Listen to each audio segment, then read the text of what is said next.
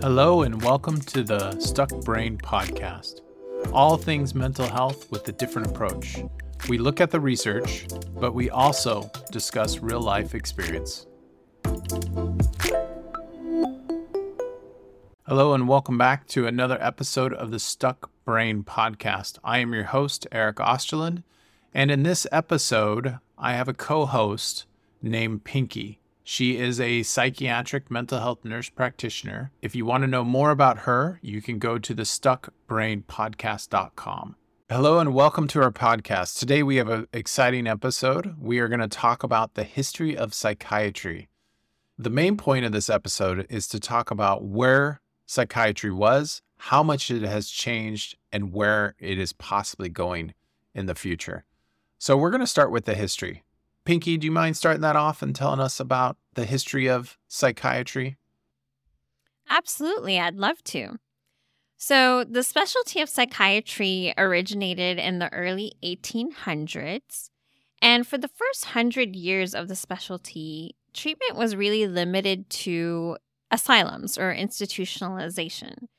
And this consisted mainly of patients that were psychotic, manic or depressed, or perhaps suffered from medical conditions such as brain tumors or seizures that at the time weren't easily explained by medical causes. So, families with family members experiencing these serious mental illnesses started placing their family members into institutions and asylums for care. So, when psychiatry first started, and for the first hundred years of it, there was actually no outpatient practice, and doctors in psychiatry were called asylum doctors. And neurologists treated nervous conditions in an outpatient basis. That is so interesting. So, there was no outpatient, it was just grandma's acting a little weird. Let's go get her locked up kind of feeling. Yeah, if it was someone who was experiencing psychotic symptoms, manic episodes, they tended to lean towards asylums and institutions. And if it was someone who was somewhat functioning in society, but having some problems with their emotions, they were kind of labeled as having a nerve disorder. At the time, they thought something was scrambled with your nerve endings, and it made sense to have neurologists treat you on an outpatient basis. Okay. So it wasn't until the 20th century when Freud published his theories on the unconscious roots of these less severe disorders, such as depression and anxiety. And soon after publishing these theories of the less severe disorders like depression and anxiety, he developed psychoanalysis to treat what they called neurotic patients at the time. So psychiatry was kind of split into two fields psychosis where there was schizophrenia, manic depression, and then neurosis, where depression, anxiety, and some of the other common disorders fell into. And psychoanalysis was really embraced. It really was the first outpatient treatment offered in psychiatry to patients with mental health disorders. But the evolution of psychoanalysis also caused a split in the field. Now, all of a sudden, you had biological psychiatry and, and then also psychotherapy. And today we still see this split between biological psychiatry, where you have psychiatrists treating with medications, and you have clinical psychologists treating with psychotherapy. That is so interesting. I kind of want to talk about the inpatient psychiatry and how unregulated it was back then. And there's some pretty bad horror stories of people being basically committed, locked up because a family says they're crazy, or there's cases where people were locked up because they spoke a different language and they just assumed that they were psychotic. And so they would just keep them in the hospital for a long period of time. Now that's somewhat changed.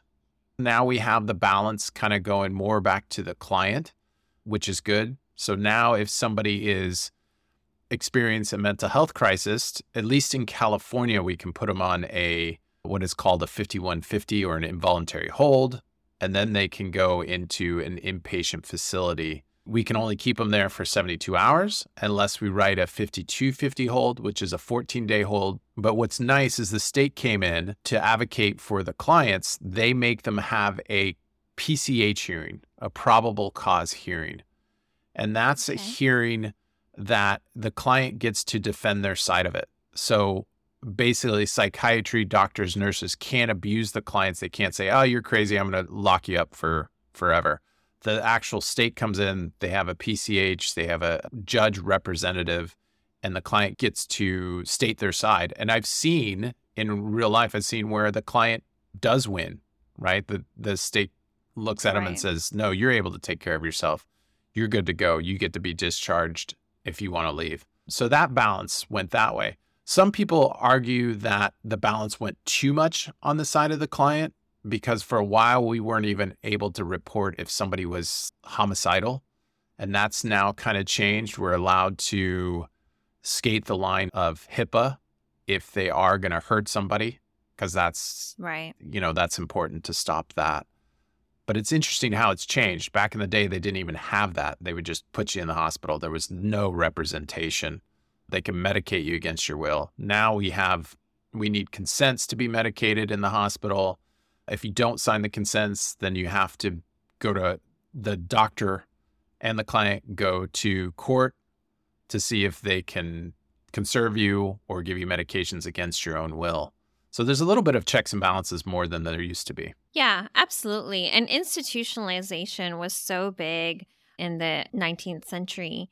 That was pretty much the only form of treatment that was known in psychiatry. There weren't a lot of medications around. There weren't treatment options the way we have today. And so, actually, the average length of stay in a state mental facility in the early 1900s was 11 years. Can you believe that? 11 years. That's a long time.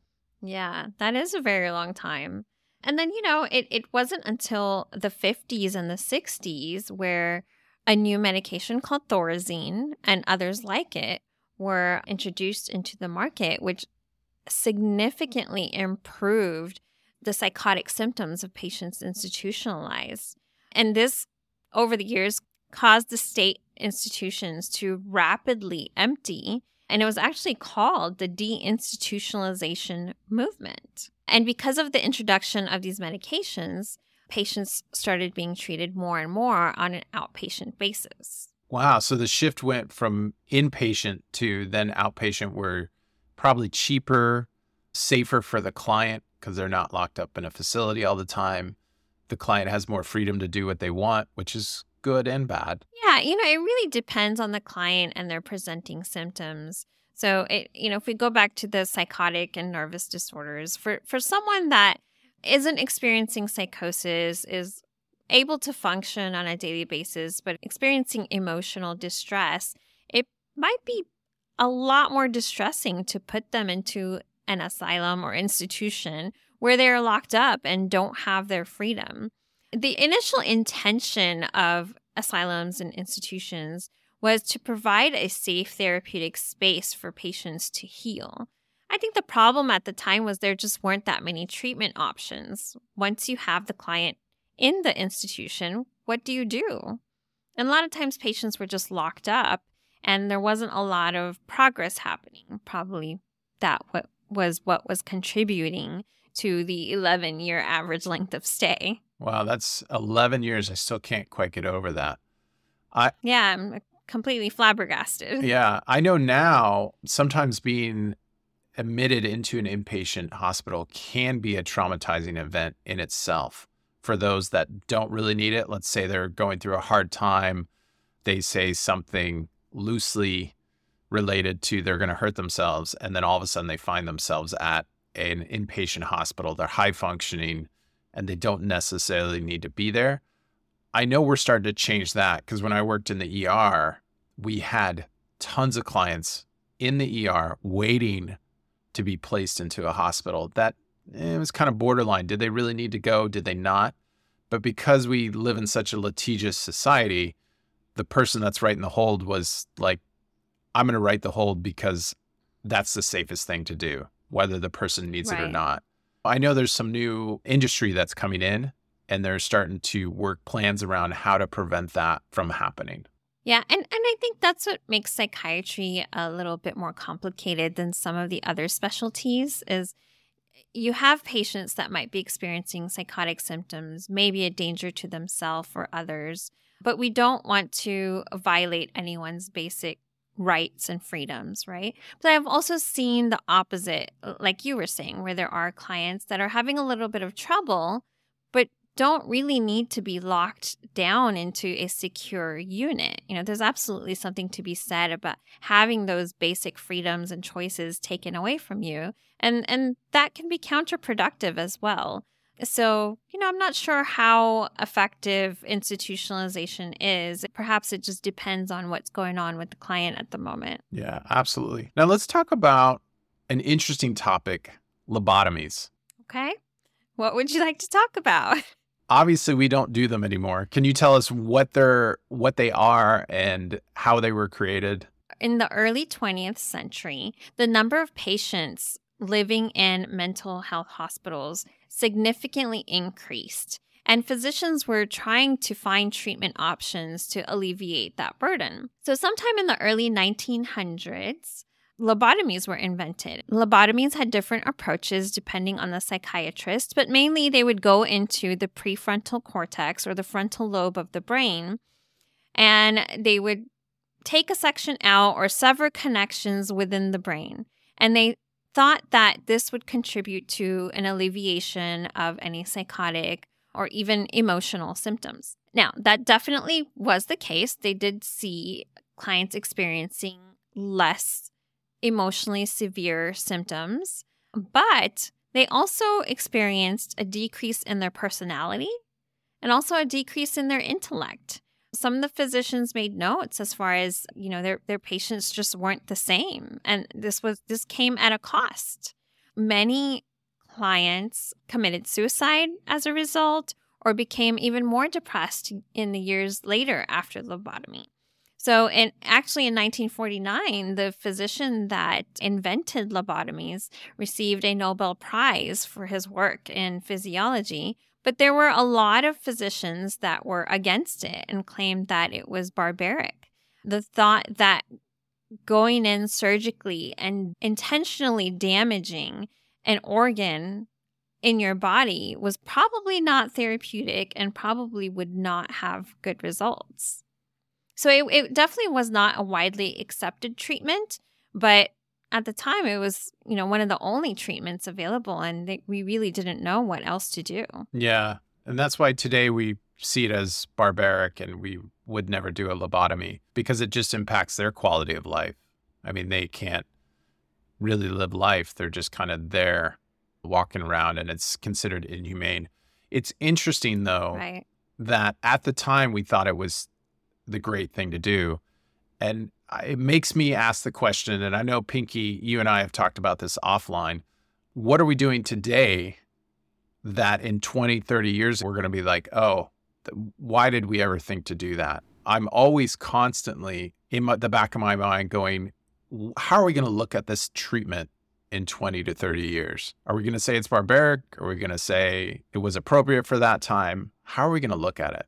Yeah, and and I think you know, we can only do the best we can. Use the scientific process to complete experiment studies, try to replicate results, and we can only do the best we can in time. I think that's, you know, medicine is not an exact science, and that's probably always going to be the case in any specialty of medicine. We look back and think, oh, I can't believe we used to do that. Like, uh, you know, we used to use leeches for certain medical conditions. People probably some people probably think that's barbaric today. Absolutely. And we used to hmm. do insulin shock therapy back in the day. We don't do that anymore. Do you know much about that? I don't know too much, but I do know that it was theorized that schizophrenia and epilepsy are opposite disorders. So they thought that causing seizure activity in patients with schizophrenia or other types of psychosis may be therapeutic and help alleviate those psychotic symptoms. And that's where insulin therapy, insulin shock therapy kind of came about. So you you give a client, a psychotic client, insulin, you drop their blood sugar to the level where they go into a seizure. And the, the thought was that the seizure activity would heal the brain. And it initially muted symptoms.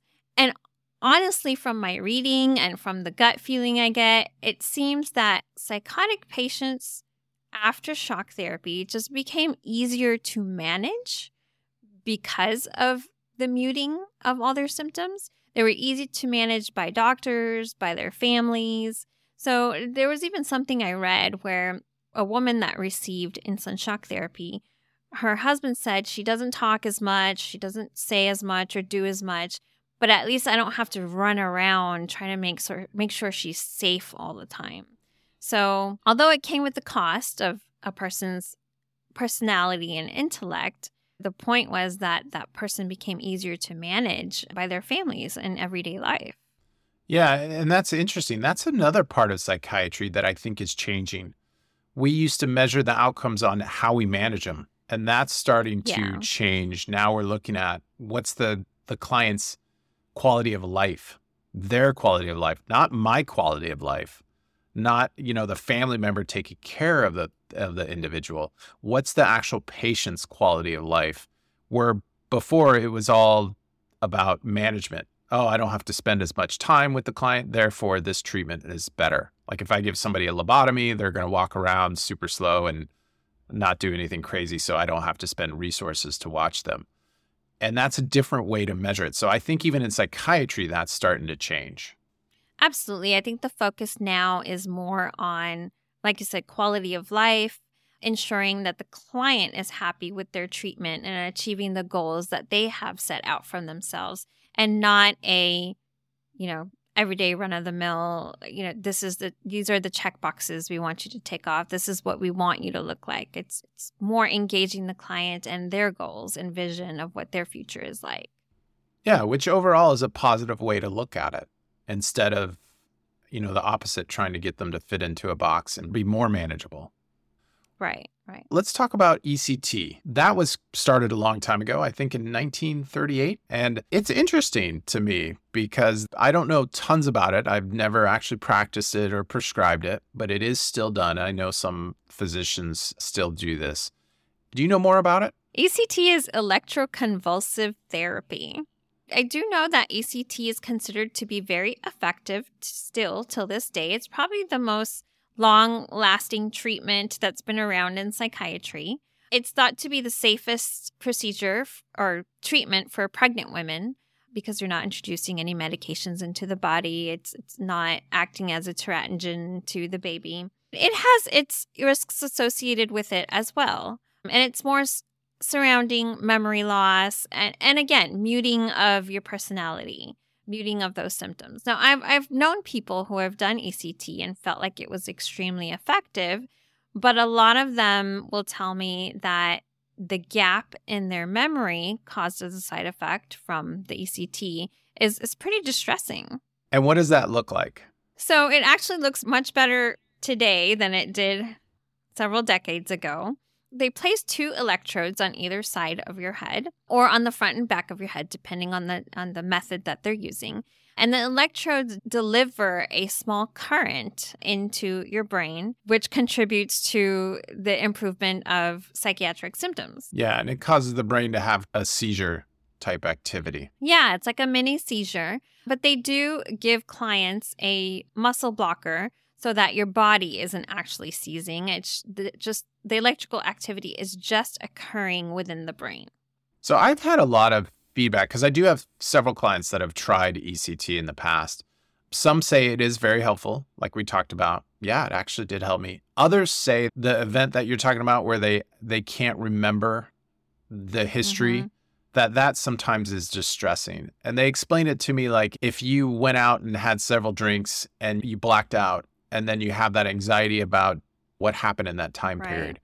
So there's some clients that I wouldn't recommend it because of the anxiety associated with not remembering what happened. Yeah, so it sounds like that would create a whole new set of symptoms on its own. Yeah, it's interesting. It's really interesting that we still do it to this day. We don't have a lot of treatments around that are very effective for treatment resistant depression. So, you know, ECT is still around for people who are experiencing that severe mental illness and, and need that relief where they haven't found anywhere else. Yeah, it's definitely not a first choice for anxiety, depression. It's definitely not. Correct. Yeah. I would feel comfortable saying it's more of a last resort choice. Yeah, me too. And then instead of ECT, luckily, new treatment options were developed in the 1980s. In 1987, Prozac was introduced, and it was the first SSRI. So, SSRI is selective serotonin reuptake inhibitor. And it was hypothesized that in patients who are experiencing anxiety and depression, there's a lack of serotonin or serotonin utilization. And medications like Prozac and other SSRIs go into the brain and improve the use of serotonin in the brain. This medication was better tolerated and medically safer than other antidepressants that had been used in the past, namely tricyclic antidepressants that could cause heart side effects, and overdose would be fatal. Yeah. And then they also had the MAOI inhibitors, but those could cause a hypertensive crisis because they interact with so many things, other medications. And food. There was there was such a big diet restriction with MAOIs, and I think that was the main reason that clinicians tended to avoid prescribing them. So since Prozac came out, we've had a ton released, a lot of SSRIs that have come out since then. And around the time, a little soon after Prozac came out, the first atypical antipsychotic, which is Risperdal, and then followed by Zyprexa and some of the other ones, came out. And these medications were considered generally safer than their earlier counterparts like Thorazine and Haldol. And some of those medications had a lot of side effects like QT prolongation, weight gain, and these newer atypical antipsychotics were seen as medically safer. Although, as the years went on, we saw that they also contribute to weight gain, metabolic syndrome, hair loss, impotence, anorgasmia. So, these medications haven't been the great answer to psychiatry either. Correct. A lot of side effects, and some of them are kind of detrimental side effects. Like the individual will be three, 400 pounds by the end of treatment. Yeah, yeah. So it's like, do I want to feel normal, have normal emotions and thought regulations? But along with that, I get to deal with diabetes and weight gain and hypertension. And, and it didn't seem like a fair trade off. Yeah. And then plus, sometimes psychosis is temporary. Like I know people that were in college and had a psychotic break because they were staying up 72 hours studying for exams on tons of caffeine right. and then they have some kind of psychotic episode, we put them on a atypical antipsychotic. And then there is some correlation that if we start them up on that a- antipsychotic, the longer they're on that antipsychotic, the more dependent they're going to be on it. Like if you pull it away, then they're going to end up having more psychosis down the road. That's right. And so the practice generally became once someone experienced psychotic symptoms, you put them on an antipsychotic and you keep them on it for the rest of their life in fear of another psychotic episode. Or we really thought that as soon as they stopped that antipsychotic, the psychotic symptoms would return. Yeah. The other thing antipsychotics did was, like I said earlier, mute your personality. Like people would have a blunted affect their thought process were, were slower. They couldn't quite engage in conversation or contribute to society eh, in a functional way. So that was also the cost of those antipsychotics. Yeah, for the general public. I mean, I've seen them used in inpatient, so with acute clients that are chronically ill.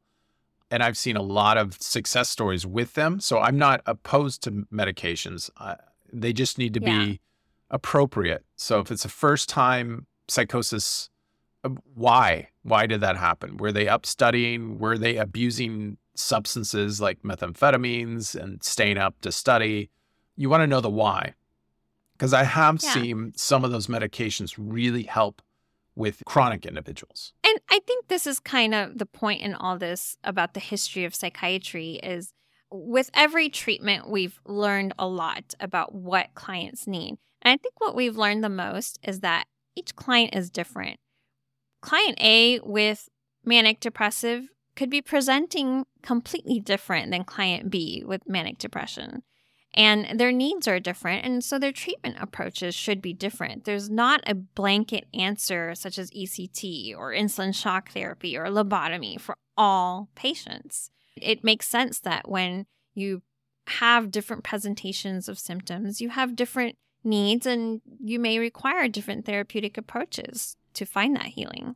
And I think measuring it, like we talked about differently now, instead of is it benefiting the provider or society, or is it benefiting the person? I think measuring it slightly different is better, the outcome. Yeah, and being able to measure those outcomes is important. And that is kind of what brought CBT, cognitive behavioral therapy, into the limelight over the last few decades is CBT kind of standardized a treatment approach to help clients realize their cognitive distortions or inner narratives that they've been working with. And it's helped them cope with those internal thoughts and, and behaviors that manifest from those narratives. So, if we could start them with therapy first, and then that works, then we don't have to introduce a medication.